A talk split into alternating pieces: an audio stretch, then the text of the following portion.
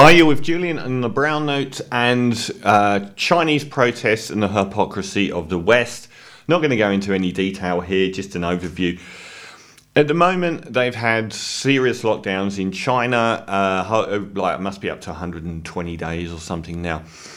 And the public have launched into the biggest protests in China since uh, the Tiananmen Square era. Um, the level of hypocrisy I'm seeing here is quite mind blowing. So I'm a lefty.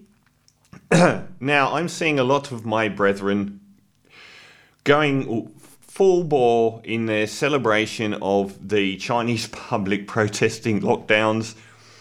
Um, in Australia, I've just lived through the last few years of COVID and the people protesting the lockdowns were the cookers, the right wing, the anti vax crowd, the conspiracy theorists. And we on the left, we hated those people, we mocked those people, we dismissed their right to protest, and we flipped to championing the exact same thing in China, which is just a tad hypocritical. We on the left all supported the lockdowns in Australia. And there were mass protests against those lockdowns that we dismissed and attacked. We're now attacking the lockdowns in China and supporting the protesters.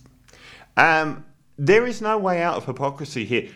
The, the scenarios are slightly different. The protests are for slightly different reasons. The Chinese public aren't protesting because they're, you know, and conspiracy theorists. Uh, they're, they're protesting because of the impact on their lives.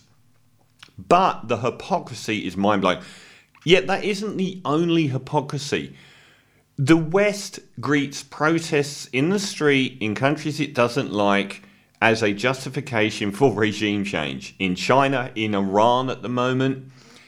Now, look back at the last four years of mass street protests, cities on fire, people dying, police brutality.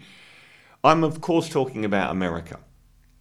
No country that I can think of has had the level of street protesting over the last four years as America has. From the Black Lives Matter to the rabby right wing in Charlottesville to actually trying to overthrow the government on January 6th we greet these protests in the UK uh, over Brexit, over Boris, over whatever, and in America as an invocation of our democracy and freedom.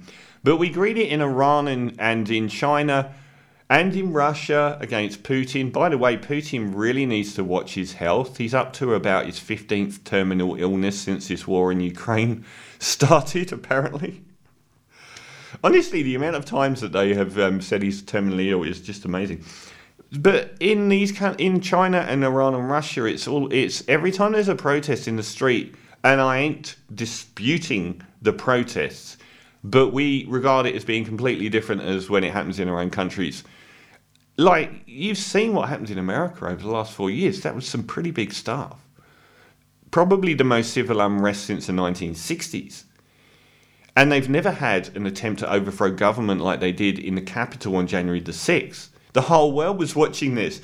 No one ever says, oh, the entire American political system needs to be overthrown. So the hypocrisy of the West is mind blowing. Now, so what, okay, to put myself on the line here, what do I think of the West locks, lockdowns? When they happened and I supported them, I 100% support them. I 100% support that we acted on best information, on science, and not on populism.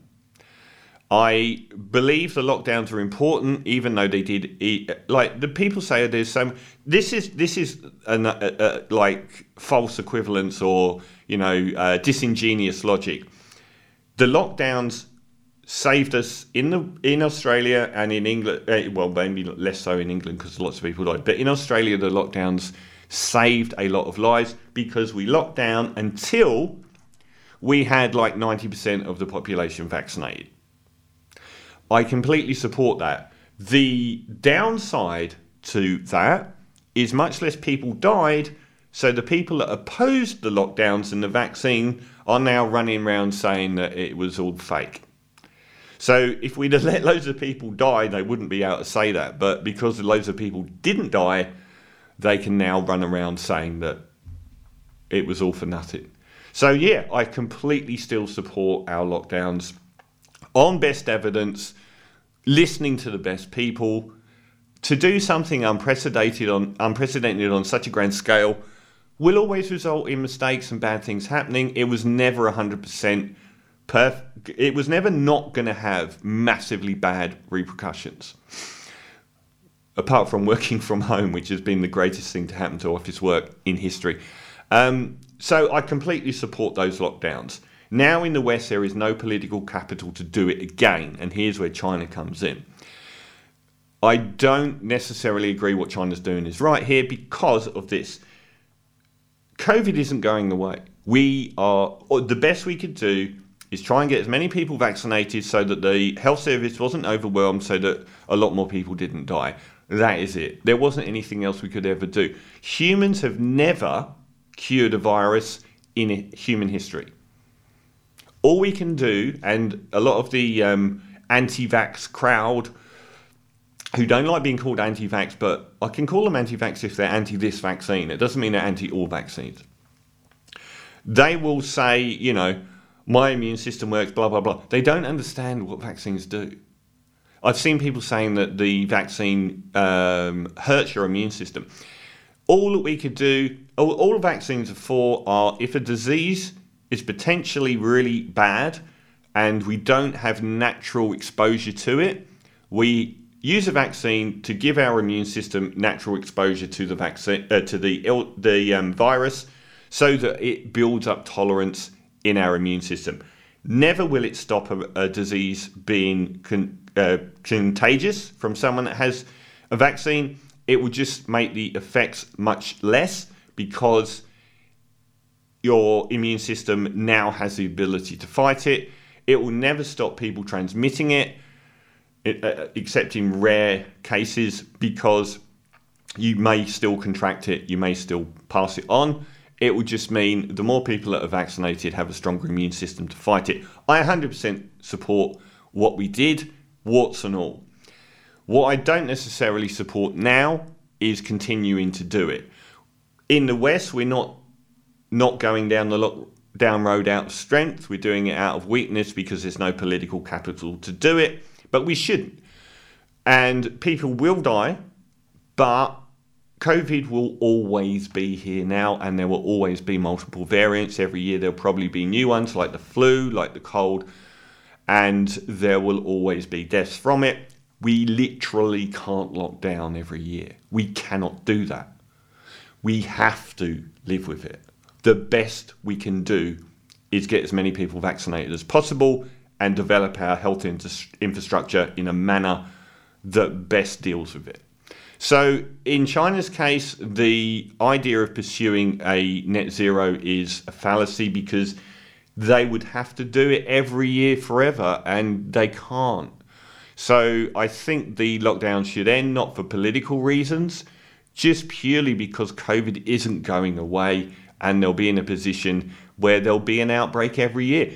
In our country, in China, there will be an outbreak of COVID every year at different times of year. It will be worse than others, and it will always be there. All you can do is vaccinate people and hope for the best because it's not going away. In fact, I would suggest it's more likely over the next five years that we have another virus come through because we are doing such an impact on the world, it seems like these things are going to become more prevalent. So there won't be any more lockdowns. I don't believe there should be.